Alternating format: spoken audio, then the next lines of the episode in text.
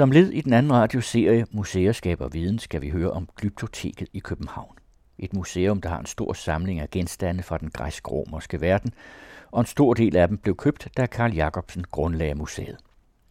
Genstandene er ikke anderledes nu, men måden man ser på dem ændrer sig, og man kan i udsendelsen høre, hvordan man forsker på glyptoteket for at få ny viden om genstandene, og hvordan forskning og formidling hører sammen. Her i det her rum, der er samlet genstande fra den antikke græske verden. Og det vil sige, at hver enkelt ting, der står herinde, om det er en statue af en hund, eller om det er et hoved fra en stående mandsstatue, eller det er et gravrelief, så er det ting, der er lavet i den græske periode, 500-tallet, 400-tallet, 300-tallet før Kristus, og opsat i en kontekst. Og så på et tidspunkt er de så kommet her til glyptoteket. De fleste af dem jo købt i slutningen af øh, 1800-tallet af Karl Jacobsen. Det startede med erhvervelsen af rejehovedet, som er det hoved, der står derovre, som Karl Jacobsen købte i 1879, som er den første erhvervelse i Glyptotekets antiksamling. Mange af de andre ting, vi har fra antikken, er jo fra den romerske periode, som jo er fra, skal vi sige, 140 til 300-tallet efter Kristus. Men noget, der binder de to grupper af genstande sammen, er faktisk et forskningsprojekt, som vi har haft kørende herinde på Glyptoteket i mere end 10 år, som handler om polykromien på den antikke skulptur. Altså det, at tingene jo rent faktisk havde farver på, og ofte meget, meget klare farver. Så når vi kigger ud over de statuer og reliefer, vi kan se her, så ser de alle sammen sådan lidt gråbrune ud. Og sådan så de jo ikke ud oprindeligt. Hvis vi kigger herover i hjørnet, kan vi se en rekonstruktion. Antik, græsk, marmor, vasegengivelse, som har stået og markeret en grav. Det er altså et gravmonument. Og vi har den antikke original til venstre, og på en lidt højere pedestal har vi en kopi, som er bemalet. Nu skal vi lige lidt tættere på her. Der er en kæmpe stor forskel imellem de to genstande der. Den ene ligner jo nærmest et omrejsende Tivoli set øh, langt væk fra med alle de farver, der er. Og den anden ligner et eller andet sådan meget mere afdæmpet brun gråt i tonerne. Hvis vi så går hen og ser på skulderen, som man kalder det, når det er sådan en vase her, der kalder man det her øverste område for skulderen, fordi man jo bruger det menneskelige læme som analog, når man beskriver genstanden. Man kan simpelthen se den oprindelige dekoration har efterladt sig aftegninger i overfladen af marmoren. Og der er faktisk ikke noget farve tilbage overhovedet. Det, der er tale om, det er, at den farve, man oprindeligt brugte, var jo forskellige pigmenter, og noget forsvandt hurtigere end andet. Og det har betydet, at marmoroverfladen på denne her marmorvase har ligesom været eksponeret for elementerne i forskellig grad, i forskellige perioder. Noget maling er forsvundet måske allerede efter 50 år, og noget andet har siddet på i flere århundreder efter det blev sat på. Og det betyder, at marmor er slidt i forskellige tempi, om jeg så må sige, i overfladen. Og det kan man tydeligt se, når man står her og kigger. Det kan man ikke se langt væk fra. Men det kan man se, når man står lige her ved siden af. Og der kan man så sige, at der har været sådan et mønster, og der har været nogle farver på. Hvis man så kigger på overfladen med mikroskop, eller hvis man tager billeder, fotografiske optagelser af overfladen under en bestemt lyspåvirkning, for eksempel ultraviolet lys, så er der forskellige farvepigmenter, der viser sig på forskellige vis i forbindelse med de her fotografiske metoder. Og det er i virkeligheden det projekt, vi har kørt herinde på Glyptoteket i en årrække nu, og som vi prøver at køre videre med. Og det gælder både de græske genstande, og det gælder de romerske genstande. For både grækerne og romerne bemalede deres skulptur. Og hvorfor er det interessant? Jo, det er interessant, fordi vi er opdraget med den her opfattelse af den antikke verden som noget, sådan noget ophøjet og noget efterlevelsesværdigt og noget ideelt, som et eller andet sted passer meget godt med sådan en hvid baggrundsfarve bag ved det hele. Sådan en ophøjet, oplyst hvid farve. Men vi skal altså, hvis vi virkelig skal forstå, hvad oldtiden var, hvad antikken var, og det vil vi jo gerne, vi skal jo fortælle sandheden og præsentere virkeligheden, som den var, i den udstrækning, vi kan, fordi vi er jo et museum, der bygger på viden, så skal vi jo gribe den her historie og sige, jamen nu skal I bare høre, antikken var altså faktisk sådan her. Der var stadigvæk masser af oplysning, og der var stadigvæk masser af udvikling i politik og filosofi og økonomisk teori og alt muligt. Alt det har jo ikke ændret sig, men vi skal bare se tingene i et andet lys, og vi skal se på antikken, og i hvert fald den antikke hverdag, når man gik rundt i bybilledet, har været helt anderledes, end vi jo har for vane at forestille os det. Det her med farverne, det er faktisk ikke ny viden. Vi har vidst lige siden slutningen af 1700-tallet, hvor de første opdagelsesrejser, om jeg så må sige, i det nuværende Grækenland, hvor mange af de antikke græske bystater var. Man har vidst lige siden de rejser, at templerne var bemalet. Og man har også fundet skulpturrester med bemaling på lige siden 1700-tallet. Men det har været trukket lidt i baggrunden, fordi det ikke passede til det ideal, man havde i oplysningstiden og faktisk frem til i dag. Det vi så kan her på Glyptoteket er jo ikke bare, at vi tager den historie op og siger, at det var anderledes. Vi forsker, undersøger vores egne genstande og løfter dem frem i lyset og siger, prøv lige at se på det her. Man kan faktisk se det. Og den genstand, som vi har her, som vi har betragtet på en bestemt måde i årtier, eller måske i flere århundreder, den skal vi faktisk forstå på en lidt anden måde, fordi der var altså noget blå farve der, og der var noget grøn farve der. Det kan simpelthen ændre hele tolkningen af en genstand, når vi kigger på de farver, der er bevaret. Du snakkede om opfattelsen med den øh, farveløse hvide ophøjet. Har det så også præget forskningen, at man er gået rundt med det billede, man er rundt på biblioteket og har set de her hvide skulpturer Ja, i høj grad. Altså, der er jo i høj grad tale om en selvforstærkende effekt. Det er helt klart. Altså, at man har bekræftet hinanden i, hvad der var vigtigt at gå op i. Det er jo så det område, der hedder videnskabens antropologi, The Anthropology of Science, som er et fantastisk interessant område. Hvorfor forsker vi i det, vi gør, og hvordan påvirker forskere, eller hvad skal vi sige, en mening på bjerget eller bjergene, hvis vi nu siger forskellige nationer og deres forskningstraditioner. Hvordan påvirker de hinanden? Og det har enorm stor betydning. Og der er mange ting, man først kan se i bagklogskabens kloge lys, når man så kigger, for eksempel, vi kan stå her i 2017 og kigge tilbage i tiden, så kan vi se igennem hele det 20. århundrede og det 19. århundrede og det 18. århundrede, og se, hvordan videnskaben har udviklet sig i moderne tid nu taler jeg jo som klassisk arkeolog og oldtidsforsker, så moderne tid for mig, det er jo så fra oplysningstiden og frem. Ikke? Og der er det jo vanvittigt interessant, hvordan man har været påvirket af forskellige ting. Man har været påvirket af hinandens meninger, hinandens idealer om, hvordan tingene skulle være. Det var ikke fordi, man hele tiden gik og sagde til hinanden, nej, antikken var hvid, og filosoferne var rene, og de gik rundt og havde hvide og rene tanker, og det var ikke det, man gik og sagde til hinanden. Man var bare interesseret i nogle andre ting. Og det med farverne ville måske forstyrre den opfattelse, man havde. Det er snart den vej rundt. Og så er der nogle andre ting. Tænk på fotografiet, og før det koverstikket. Når forskere før moderne tid, lad os sige før mellemkrigstiden, altså før mellem 1. og 2. verdenskrig, når de skulle udveksle information til hinanden, når forskere for eksempel her i Danmark skulle læse om ting på museer andre steder i verden, jamen hvordan arbejdede de så? Jamen, de arbejdede med fotografier. De arbejdede med gipsafstøbninger. Hvis de ikke lige fremrejste derhen, hvor genstandene var, hvis de skulle sidde derhjemme og arbejde. Og før fotografiet arbejdede de med koverstik. Og det skal man også forstå. Fordi koverstik er jo også en monokrom gengivelse, altså en enkeltfarvet gengivelse af en skulptur. Der har man siddet og kigget på koverstik af Laokoon-gruppen nede fra Rom, eller en af Amazonestatuerne, eller hvad det måtte have været. Senere begyndte man så at kigge på fotografier. Ja, og hvilke fotografier? Sort-hvide fotografier fra daguerreotypierne i 1830'erne og 40'erne.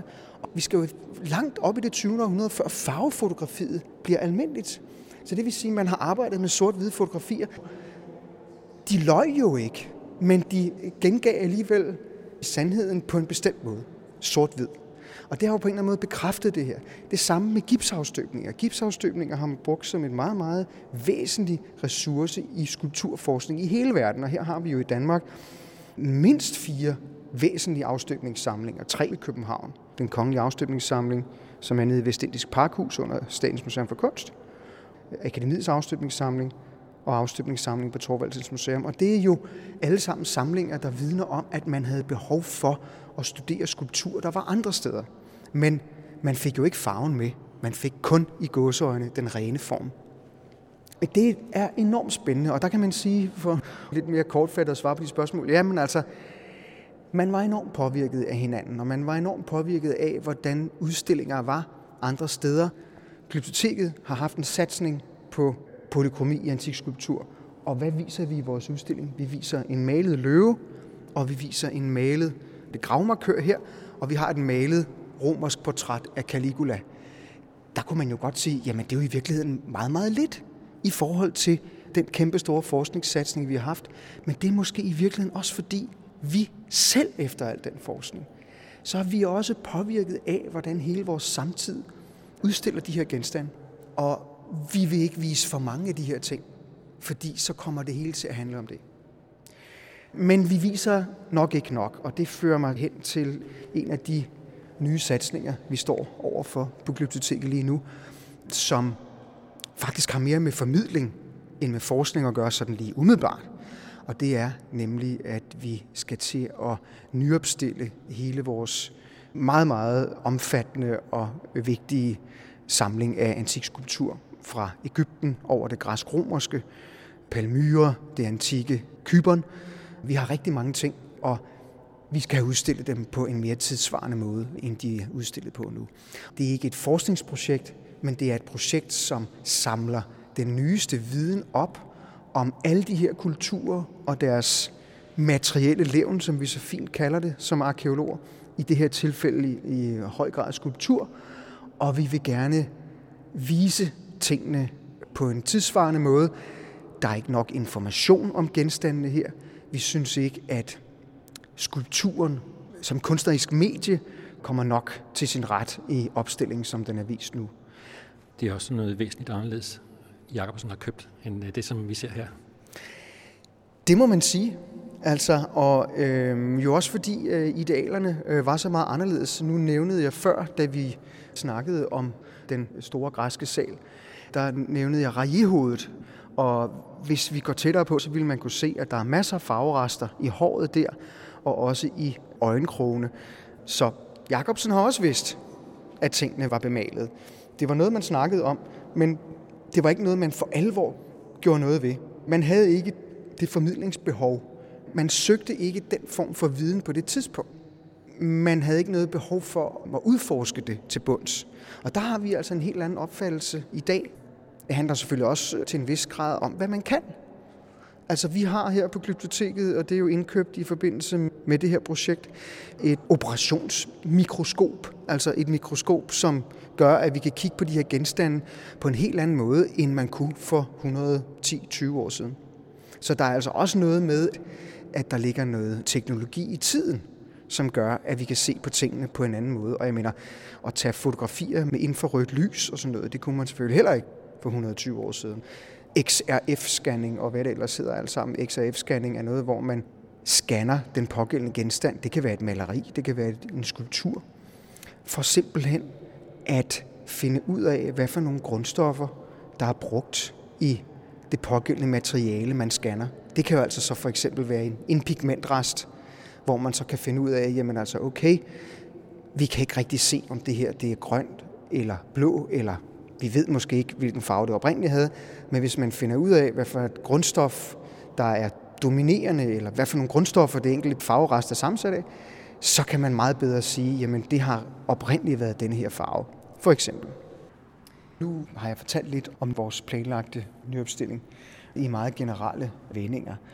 Jeg vil bare gerne sige i den anledning, at jeg har som museumsmenneske, og det er det samme med mine kollegaer, vi ser slet ikke nogen modsætning imellem formidling og forskning, eller nogen stærk opdeling.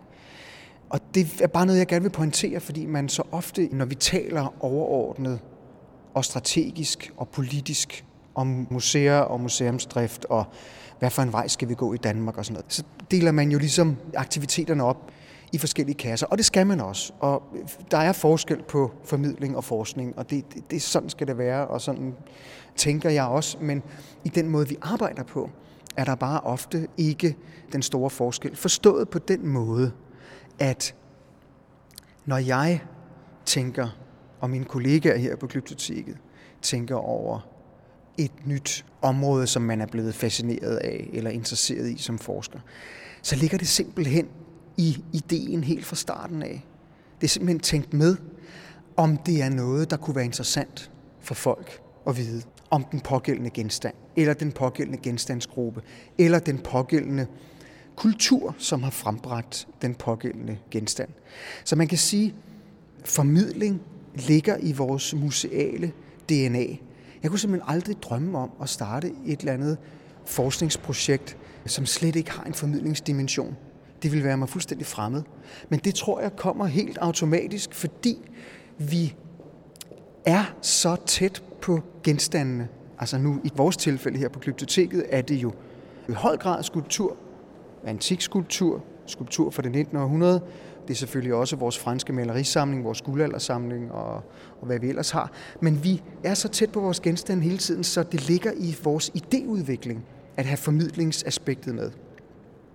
Det er meget vigtigt for mig at sige, fordi der er jo også andre forskningssammenhænge, som ellers kan sammenlignes meget med mit daglige arbejde. Det kan for eksempel være forskere på universiteterne, som laver fremragende ting herhjemme i Danmark, også inden for oldtidsforskning, altså den antikke græske, romerske og den egyptiske.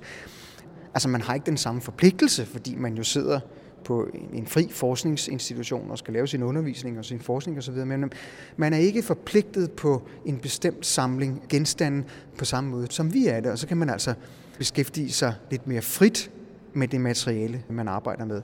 Det kan vi ikke helt på samme måde, og det er vi jo et glade for, fordi det jo altså i første omgang er et kæmpe privilegium at have denne her fantastiske samling af genstande, som man skal tage sig af. Men du kan godt forestille dig grundforskning, som vil være relevant, uden at det har et stort publikumstække? Jeg ved ikke, altså jeg er et menneske, der er meget nemt at begejstre. Altså jeg vil kunne se et potentiale i stort set hvilket som helst projekt og grundforskningsprojekt i øvrigt. Jo, altså der må man sige, jeg tror grundlæggende set, at det er meget nemmere at forudse en samfundsrelevans i et humanistisk grundforskningsprojekt, end måske i et naturvidenskabeligt. Forstået på den måde, at et naturvidenskabeligt grundforskningsprojekt kan gå op i ingenting. Nogle gange rammer man også plet og finder måske en eller anden ny behandlingsform, som kan redde en masse menneskeliv. Det kan vi ikke konkurrere med i humaniora. Men at finde frem til i historien, som vi kan spejle os i som mennesker, det vil man altid kunne i et humanistisk forskningsprojekt. Men altså, her på stedet kan man sige, det projekt, vi har haft om polykromi på skulptur, og som vi prøver at få videreført, der er også nogle grundvidenskabelige, grundforskningsvidenskabelige elementer i det.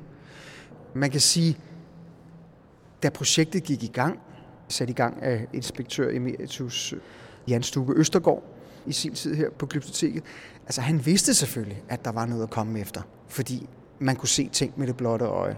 Men der kom også rigtig mange overraskelser undervejs, som man ikke kunne have forudset, som man kun kunne finde frem til ved simpelthen systematisk at undersøge nogle bestemte statuer.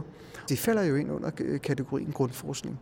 Du brugte ordet samfundsrelevant. Jeg tror, du bruger det på en anden måde, end mange politikere bruger det. ja, det gør jeg nok. Og det er fordi, at jeg ser den viden, som vi samler op og præsenterer for den danske og internationale offentlighed her. Vi fortæller jo i bund og grund en historie, der er større end hver enkelt statue. Meget af det, vi fortæller rent konkret, kan rummes i ganske få værker, men den historie, vi i virkeligheden er ude på at fortælle, den er meget større end det enkelte værk. Og det handler om, at vi som mennesker skal forstå, hvor vi kommer fra. Vi skal forstå vores historie. Og der er det ikke nok med Danmarks historie, om jeg så må sige. Vi skal vide noget om den øh, antikke græske og romerske verden især. Og det skal vi af to forskellige grunde, hvis man skal sige det lidt overskriftsagtigt. Vi skal det, fordi at de kulturer udviklede simpelthen byggestenene til det, der er vores moderne civilisation. Og vi skal vide, specielt de unge mennesker i dag, skal vide, hvor de ting kommer fra. At det ikke er noget mere, at man bare pludselig kan sige, Nå, nu laver vi et nyt land, og så opfinder vi lige en masse ting. Nej, hele den historiske udvikling i moderne tid har været noget med, at man har set tilbage i historien, og så har man taget de ting, som man synes, der så rigtige og meningsfulde ud, og prøvet at gøre dem til sin egne. Det er det ene aspekt. Det andet aspekt er simpelthen, at den antikke græske verden var skruet sammen på en sådan måde, så den har genereret så mange kilder til eftertiden, som ingen anden kultur i verdenshistorien har gjort. Og hvis vi sammenligner lidt med vikingerne, så kan man sige, der er så mange ting, vi ved, vikingerne må have gjort og tænkt, men vi kan bare ikke pege på det, fordi vi har så få skriftlige kilder, og vi har så få arkeologiske levn, fordi de lavede det hele i, eller næsten alt de organiske materialer, der er forsvundet. Den græske verden, antikke græske verden, har vi bevaret utrolig mange ting, fordi det var en bystatskultur. Altså over 1000 antikke græske byer. Hver havde en forfatning, hver havde et urbant center, hver havde en lokal magtelite, der ville manifestere sig selv. Og i hele den der verden blev alle de her fantastiske ting, som vi bruger i dag, altså udviklet. Nu har jeg talt utrolig meget om det, som jeg synes, vi kan, og det, som vi gerne vil. Hvis jeg skal være lidt kritisk over for det, jeg netop selv sagde, at vi vil gerne fortælle den her store fortælling om antikken og dens betydning til vores publikum, så bliver jeg jo nødt til dybest set at forholde mig til, at det kan jo godt være, at folk ikke interesserer sig for det. Eller i hvert fald, hvordan finder jeg ud af, at jeg er lykkedes eller ikke lykkedes med den øvelse. Og der kan man sige, der er vi her på Glyptoteket altid været en vidensinstitution. Vi har haft et fagbibliotek lige fra starten i forbindelse med inspektørernes arbejde med de genstande, øh, der er i huset, både de arkeologiske og de kunstneriske.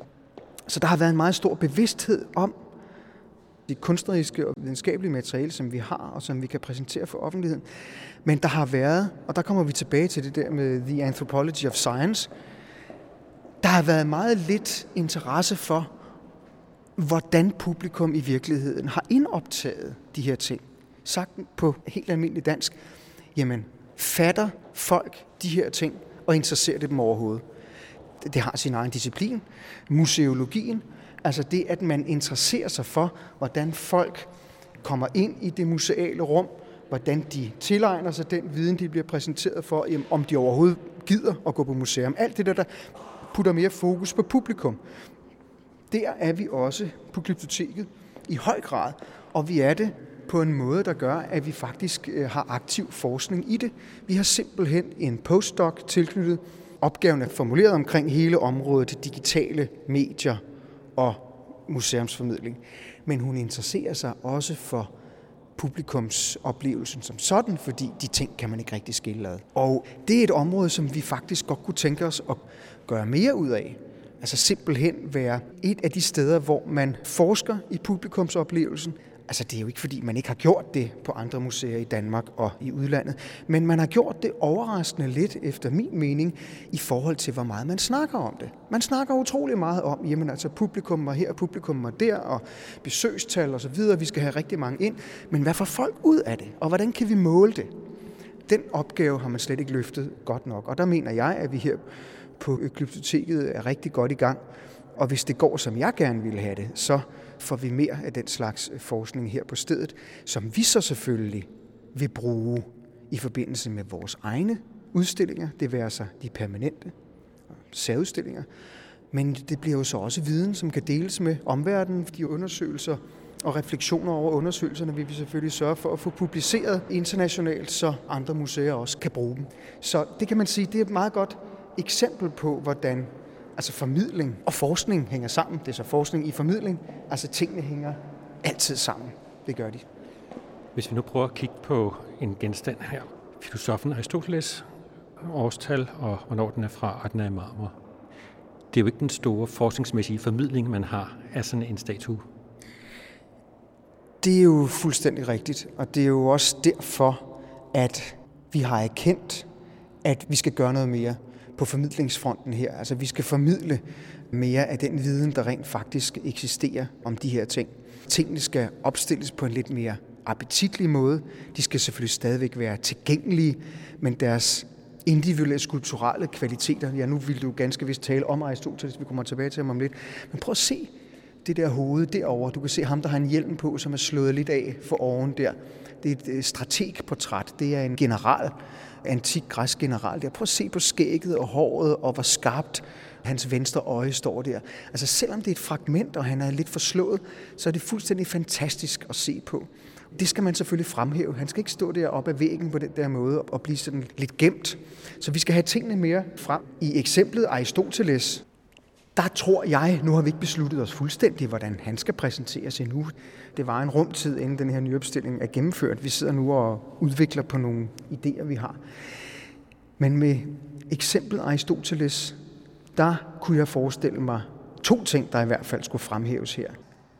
Der er jo tale om den måske mest betydningsfulde person i hele den vestlige historie. Det kan man bestride det udsagn. Men hvis, hvis vi laver en top 3, og vi spørger alle mulige lærte og halvlærende mennesker i verden, så vil han nok komme på top 3-listen, den gode Aristoteles. Ikke? Og det står der jo ikke noget om der, vel? Der står bare, at han er filosof. Der skal stå, hvad Aristoteles hovedbidrag er til den vestlige kulturarv. Punktum. Og det skal vi kunne skrive på 200 år. Og det skal stå der. Det skal stå lige der under hovedet af ham. Og så skal der måske stå, måske ikke lige her ved hans portræt, men et andet sted skal der stå noget om, altså, så han sådan der ud? Det er jo et meget individualiseret portræt, som viser forskellige, hvad skal vi sige, fysionomiske idiosynkrasier og lidt, han har en meget, meget udstående forpande der og sådan noget. Altså, det er ikke en idealiseret, sådan skønhedsidealiseret fremstilling. Der er noget med noget ideal om noget halvlangt hår og noget skæg. Det skulle man ligesom have, hvis man blev portrætteret som filosof, fordi det var noget med, man kan først blive klog, det sagde han jo selv, man topper i en alder af 49, det er så mig om to år, det kan jeg gå og se frem til, så går det bare ned ad bakke derefter. Men det skal vi selvfølgelig fortælle noget om. Og så skal vi også fortælle noget om, for det er vanvittigt interessant. Vi skal fortælle lidt om den måde, man i antikken, ikke alle mennesker og til alle tider, men i lange perioder gennem oldtiden, var der toneangivende mennesker, der mente, at et menneskes karakter kunne aflæses i vedkommendes udseende, altså fysionomi. Det tror vi jo ikke rigtigt på i dag, men det er jo et synspunkt, en måde at se andre mennesker på, som har været afgørende for, hvordan mange af de her ting er kommet til at se ud. Så den historie skal man selvfølgelig også fortælle. Og jeg mener, det er jo ikke mere end 100 år siden, at man målte folks pandeskaller, og der var nogle bestemte systemer for, at hvis man var kriminel i en bestemt retning, så udviklede man sådan en profil, og hvis man var kriminel i en anden retning, så var det en anderledes profil. Altså frenologien, som det hedder med videnskabeligt udtryk, har vi jo haft herhjemme i moderne tid. Og det synes jeg, det skal man også tale om. Der er rigtig mange ting at tale om, og vi skal i det hele taget fortælle mere her. Samtidig med, at vi skal holde fokus på, at glyptoteket og også den her del af glyptoteket er jo et monument over skønhed. Det er i hvert fald sådan arkitekturen er lavet, og mange af tingene har en stor æstetisk kraft. Og for det første vil vi respektere det, men vi vil jo heller ikke lave om på det, fordi det er jo fantastisk, at man kommer herind og træder ind i en anden verden, også æstetisk. Og øh, det vil sige, jeg fægter med arme og ben for, at vi skal have mere information ind, og vi skal gøre dit, og vi skal gøre dat. Vi bliver også nødt til at erkende, at øh, hvis vi ikke skal klistre det hele til med information og smarte, moderne skærme, der måske formidler tingene på en anden og også spændende måde, vi vil gerne beholde den magi, som huset har i dag. Prøv at se gulvene her, ikke, som er lavet af specielt importerede italienske håndværkere. Begyndelsen af det 20. århundrede bygning her åbnede i 1906. Glyptoteket er som arkitektur helt fantastisk. Designmæssigt, og den måde, det er lavet på, altså den håndværksmæssige kvalitet er fuldstændig i top. Og alt det, det hverken kan eller skal vi lave om på. Men vi skal finde ud af et æstetisk greb, om jeg så må sige, og en formidlingsarkitektur og infrastruktur, som kan passe godt ind i de eksisterende rammer. Det vil så lidt et opgør med den tanke, som Jacobsen havde, at tingene skulle kunne tale for sig selv. Det er det faktisk. Men altså, der må vi også erkende, at det var en anden tid. En anden måde, han har gået til det med formidling på, var, at han sagde, at enten så har man det i hovedet, eller også så har man det i en bog. Altså, hvad der ikke er sket siden i forhold til medier og viden, demografisk i Danmark med uddannelse, hvor mange der har en gymnasieuddannelse efterhånden i forhold til på Karl Jacobsens tid. Vi har stadigvæk bøger, men vi har også fået en masse andet. Og der er det simpelthen bare sådan i dag, at øh, der er en formidlingsstandard, som vi ikke kan se bort fra, heller ikke på glyptoteket. Man kan sige, det har ikke været et udtryk for arrogance, at man bare skriver filosofen Aristoteles. Jeg tror mere, det har været, at det handler om, at jamen, der er jo så meget, man kan sige. Og hvis man siger noget, så vælger man også at lægge vægt på noget, og vælger at skære noget andet fra. Det tror jeg, man har haft svært ved, og der taler jeg ikke bare om mine forgængere her på Glyptoteket, men det er i det hele taget i den museumsverden, der har at gøre med sådanne ting her. Der har været en instinktiv modvilje imod at sige for meget. Altså, hvis man bliver for specifik, så udelukker man nogle andre ting. Altså, det har i virkeligheden godt ment, forstå mig ret. Men sådan noget der, i dag, det virker bare arrogant på folk. På en del besøgende, at der står så lidt. Altså, det virker sådan som om, at nå, jamen, altså, jamen, bør jeg så allerede vide det, agtigt. Og det synes jeg, det bliver man nødt til at tage alvorligt. Og det har vi forstået her, og det, øh, der skal simpelthen noget mere til. Ikke at hvert hoved her måske kræver en kæmpe lang forklaring, men altså, vi skal hjælpe folk mere til at forstå, hvorfor ting er vigtige. Og det handler også bare om, at folk tænker og tilgår viden på en anden måde i dag, end man gjorde for i hvert fald for 100 år siden, men altså også bare for 30 år siden. Og der er man altså bare nødt til at tænke med, fordi alternativet er, at man mister folk. Hvad har man så ud af det? Og vi er som museum til for publikums skyld. Og jeg har altid haft det sådan, som arkeolog og nu som museumsmenneske, altså hvis jeg ikke kan brede den viden ud, som jeg sidder og finder frem til, jamen så kunne jeg lige så godt lade være. Altså for mig ligger selve meningen i, øh, man kan kalde det forskningen, men også bare det at holde gang i en vidensstrøm. Meningen med det ligger simpelthen i, at der er nogle andre, der får glæde af det. Altså man får videreleveret det til nogle andre. Og det skal vi simpelthen gøre i højere grad med vores samling her. Der er også meget, der har ændret sig i forhold til, hvordan man arbejder i 2017 som kunsthistoriker eller klassisk arkeolog eller egyptolog. Og der er glyptoteket her et meget godt eksempel på, hvordan, om jeg så må sige, vilkårene er. Vi lever i en tid, hvor at der bliver krævet utrolig meget af os som individer. Altså nu arbejder forskerne her på glyptoteket primært som inspektører. Vi har også forskningsprojekter, som har fuldtidsansatte forskere. For eksempel det her polykromi-projekt, som jeg har nævnt, har haft flere øh, fuldtidsansatte forskere, som så kun har lavet det. Men også der er inspektører. Vi har jo alle mulige forskellige forpligtelser, og der er noget i vores tid med, at vi laver utrolig mange ting. Jeg tror for, uden at fornærme nogen af de tidligere generationer, så tror jeg alligevel for en 30-40 år siden på et typisk museum i Danmark og også i udlandet, der gik tingene nok lidt langsommere, og man havde ikke så mange forpligtelser til at deltage i alt muligt og lave arrangementer for publikum på samme måde, som vi gør i dag, og udstillinger på helt samme måde. Nu har Glyptoteket jo faktisk altid været et meget aktivt hus, men altså, der bliver i hvert fald forventet en hel masse hele vejen rundt. Og det er vi meget bevidste om her i huset, når vi sætter vores ambitioner op for, hvordan vi skal komme videre og få lavet nye store projekter, som kan være med til at bringe vores viden om oldtidens kunst og kunsten i det 19. århundrede videre. Vi er nødt til at sørge for, at der er nogle ordentlige vilkår for vores medarbejdere. Altså at de rent faktisk har tid til at lave den forskning, som bliver forventet. Og der kan man sige, jamen, øh, der må vi prøve at være lidt kloge i hverdagen, og for eksempel i stedet for, at det bliver til en halv dag hist og pist, så kan man definere et spændende projekt, og så måske sørge for, at folk de får lidt forskningsårlov det kan, det kan være så lidt som en uge. Nogle gange øh, skal der ikke mere til for virkelig at komme langt med et projekt. Og andre gange, så må man så sige, jamen der har man fat i noget, der er så stort, så man skal alliere sig med nogle andre. Det kan være andre museer, det kan være universiteter, det kan være enkeltpersoner, som man hyrer til sammen med nogle folk her i huset at lave et større projekt. Det er meget den vej, tingene går i øjeblikket. Dels fordi, at det er svært at finde ressourcer til, at man pludselig kan afsætte to-tre mand full time her inden for vores fire vægge til pludselig at arbejde med et eller andet nyt projekt, fordi der simpelthen er så mange andre ting, vi også skal, og som er vigtige. For eksempel at få formidlet den forskning, som man selv har genereret tidligere, eller som andre har, har genereret.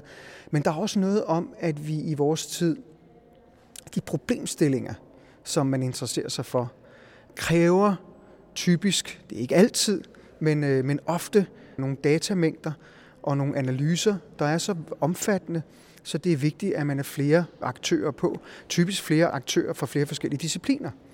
Det kan være klassisk filologi, antik historie, men det kan også være konserveringsvidenskabelige folk, som har styr på, hvordan man undersøger øh, forskellige materialers proveniens i forbindelse med polykromi for eksempel. Det kunne også være noget med, hvor kommer marmor fra og sådan noget. Så det vil sige, vi bruger i høj grad, det har vi nu gjort i mange årtier inden for den, i hvert fald inden for øh, arkeologien. Altså vi har i høj grad brug for naturvidenskabelige samarbejdspartnere. Der er også noget om at arbejde med internationale partnere, som laver lidt det samme, men alligevel har en anden vinkel på materialet. Det er også noget, der er utrolig vigtigt for at gøre kvaliteten af forskningen bedre. Altså man får afprøvet sine idéer, man får dem skærpet, man finder ud af, hvis man har kollegaer, som arbejder med det samme tema, så finder man ud af meget hurtigere, om man for eksempel er på gal vej. Altså, der er spildt utrolig mange ressourcer i forskningshistorien på folk, der bare har siddet og ikke ville dele med omverdenen, og så betyder det så, at der er nogle andre, der er kommet først. Jeg kunne komme med utallige historier fra mit eget fags forskningshistorie, hvor at det er så lysende klart, at hvis folk havde delt oplysninger mere åbent, jamen, så var man bare kommet meget længere og meget hurtigere. Og det er virkelig det, det går ud på. Og der tror jeg, at vi er et sundt sted i dag, og vi er på vej, tror jeg, til at blive endnu sundere, forstået på den måde, at vi ikke er så bange for at dele information. Vi er ikke så bange for, at der er nogle andre, der også skal være med til at få æren for et eller andet fremragende forskningsresultat. Fordi der er grænser for, hvad man kan bryde igennem med som individ i forhold til mange af de problemstillinger, som bliver undersøgt i vores tid, og som vi også gerne vil være med til at undersøge her på Glyptoteket. Det lyder jo som en ret meget anderledes indstilling end for eksempel lægevidenskaben, hvor man har fornemmelsen af, at man altså helst skal have hængelås på sit køleskab med prøver, for der ikke er en kollega, der kommer og stjæler oplysningerne. Ja, det kan du sige, og det tror jeg er meget rigtigt, men jeg ved, at det er bestemt ikke alle, der har den indstilling i vores verden, men jeg tror lidt, at det, der har ramt humaniora, humanvidenskaberne, sådan kan jeg mærke i inden for de par årtier, jeg har været aktiv, det er, at man er gået meget mere fra den enlige forsker, der arbejder med et bestemt område i nogle år, og så publicerer vedkommende en monografi i sit eget navn. Man går meget mere fra det til teamworks. Og der kan man sige, at man jo faktisk springer lidt ind i det miljø, der har været virkeligheden i naturvidenskaberne i mange år. Altså at man, der er det normalt, at der er 3, 4, 5, måske 7 forfattere på en eller anden artikel, der kommer et eller andet sted. Altså det, det har vi i hvert fald taget lidt til os, og det giver i første omgang, synes jeg, en erkendelse af, at man skal være flere om at løfte en byrde, men også en åbenhed over for det der med, at jamen, er det så afgørende, at verdens opmærksomhed lyser på mig? Er det derfor, vi laver det her, eller hvad? Vi er alle sammen forfængelige, og der er selvfølgelig en grad af forfængelighed i et hvert forskningsprojekt. Altså, vi vil alle sammen gerne være geniale, og vi vil alle sammen gerne bidrage med noget fuldstændig afgørende til menneskeheden, det er klart. Men jeg tror også bare, at der er mange af os, der har opdaget, at vi kan komme rigtig langt, også på den konto ved at samarbejde med andre. En anden ting er, at man kan jo også have gang i flere forskellige projekter, og det kan man jo så, hvis man er flere om det, flere om de forskellige ting. Og det gør faktisk også, at det er mere interessant at være udøvende forsker, fordi der er et lidt større output, og man har gang i flere forskellige projekter, som også faktisk kan afsmitte hinanden, når man kommer med erfaring fra det ene område og kan bringe det hen i det andet osv. Altså jeg tror, at der kan komme rigtig meget go på det, også i humaniora, også i de kommende år. Så ja, altså man kan sige, vi er måske også lidt heldigere, fordi nu sammenligner du lidt med den medicinske verden osv., der er jo også hele patentproblematikken der, hele det der felt, der handler om cool cash og penge, ikke? at ikke blot kan man blive berømt, hvis man kommer igennem med noget, men man kan også blive stinkende rig af det. Og det er selvfølgelig endnu et incitament til, at det er meget vigtigt, om der er nogen, der finder ud af det der før en selv. Det er selvfølgelig et andet aspekt. Altså, I vores verden er det jo bare et spørgsmål om, i godsøjne, et spørgsmål om at være den første, der bringer en ny erkendelse af fortiden videre. Der er ikke så mange penge i det. så er der også et karrierespørgsmål. Ja. Hvordan man kan få en fast stilling, hvad der kræves, at der er nogle uddannelsesforløb, der er phd forløb nu, for at man kan komme til at få den kompetence, der kan gøre, at man siger, nu er man altså i den videnskabelige liga. Ja, det er et tema, som vi også er meget bevidste om her. Det er vigtigt, at vores faste videnskabelige medarbejdere, de har de formelle kvalifikationer, og der har man jo i Danmark sagt, at øh, det er øh, phd graden det er den endelige ridderslagning, om jeg så må sige, det er endelige svendestykke. Der ligger vi faktisk meget godt på glyptoteket, hvis man ligesom skal se på, hvor mange inspektører har vi, og hvor mange af dem har en phd grad og hvor mange af dem har ikke. Så ligger vi faktisk godt der. Men det er et område, som vi stadigvæk har fokus på. Altså ideelt set skal alle vores inspektører have en phd grad Det er jo noget, der praktisk skal arbejdes ind i en karriereplan, og der skal fundraises til det, og der skal findes et godt tema selvfølgelig også. Men det er noget, vi synes er vigtigt, dels fordi, at vi vil gerne blive ved med at være en organisation som et museum, et videnshus, som bliver ved med at producere ny viden af høj kvalitet om oldtiden og om det 1900's kunst. Og for at kunne blive ved med det, så må vi sørge for, at medarbejderne udvikler sig professionelt. Et af de væsentlige skridt i forhold til at sikre det, det er at sørge for, at folk har en phd grad Og så kan man sige, det er også, synes jeg, vigtigt, fordi hvis man skal være mobil på jobmarkedet, hvis man har siddet herinde i 25 år, eller kortere tid, og gerne vil søge væk af forskellige grunde, måske til udlandet eller noget, jamen så er det helt essentielt, at man har en phd grad Det er ved at være standard, når man kommer op på det her niveau nationalt, og det er det i hvert fald internationalt. Så det er en anden grund til, der kan man sige, det er måske ikke museets problem, at folk ikke kan få et job, hvis de ikke vil være her længere, men vi er alligevel nødt til at tænke med i denne her nationale og internationale fødekæde af mennesker. Også fordi, at øh, vi er ved at have et arbejdsmarked, som nu er det ikke fordi, der er nogen, vi gerne vil af med herinde, men vi er jo ved at have et arbejdsmarked, hvor at det, at man er ansat det samme sted efter sin uddannelse og indtil man bliver pensioneret, det er altså nok noget, der hører fortiden til efterhånden.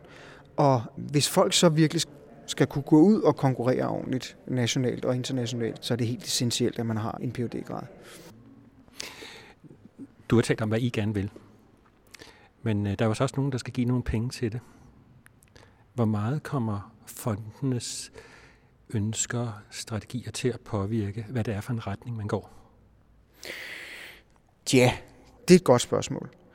Man kan sige, at vi er som alle andre museer i Danmark nødt til at gå ud og rejse midler, når vi skal lave nye, større forskningsprojekter. Og det er klart, at vi interesserer os for, hvordan fondene tænker i Danmark.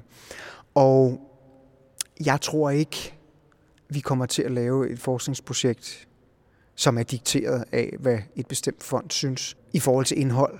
Men der er ingen tvivl om, at form er begyndt at betyde noget, forstået på den måde, at øh, altså man støtter meget gerne øh, samarbejder. Og det er ikke fordi, man bare synes, at det er sjovt og hyggeligt, at folk arbejder sammen, men det hænger sammen med det, vi snakkede om lige før. Altså man vil gerne støtte store og ambitiøse forskningsprojekter. Og sådan som forskning er blevet i dag i humanvidenskaberne, også i vores, specielt måske i vores hjørne af humanvidenskaberne, som er kulturhistorie og, og, og kunsthistorie, der sker bare rigtig meget i det, altså spændingsfeltet imellem humaniora, kunsthistorie, arkeologi og historie og, og naturvidenskab. Og hvis man skal lave store projekter, som tager ordentligt fat om en problemstilling, så skal man hele vejen rundt. Og der ender man altså bare tit med en forsknings pakke eller et forskningsdesign, kan man sige, som indeholder flere forskellige discipliner, og jo altså også flere forskellige aktører, det vil altså flere forskellige museer, et universitet eller to, måske også nogle udenlandske partnere. Det er meget den vej, tingene bevæger sig. Nu har vi masser af idéer til forskningsprojekter herinde, men vi kan jo ligesom ikke sætte det hele i gang på én gang. Men det passer fint i forhold til nogle af de lidt større idéer, vi har om projekter, vi gerne vil sætte gang i i den kommende tid. Det er Henrik Moral, der tilrettelægger den anden radioserie Museer skaber viden.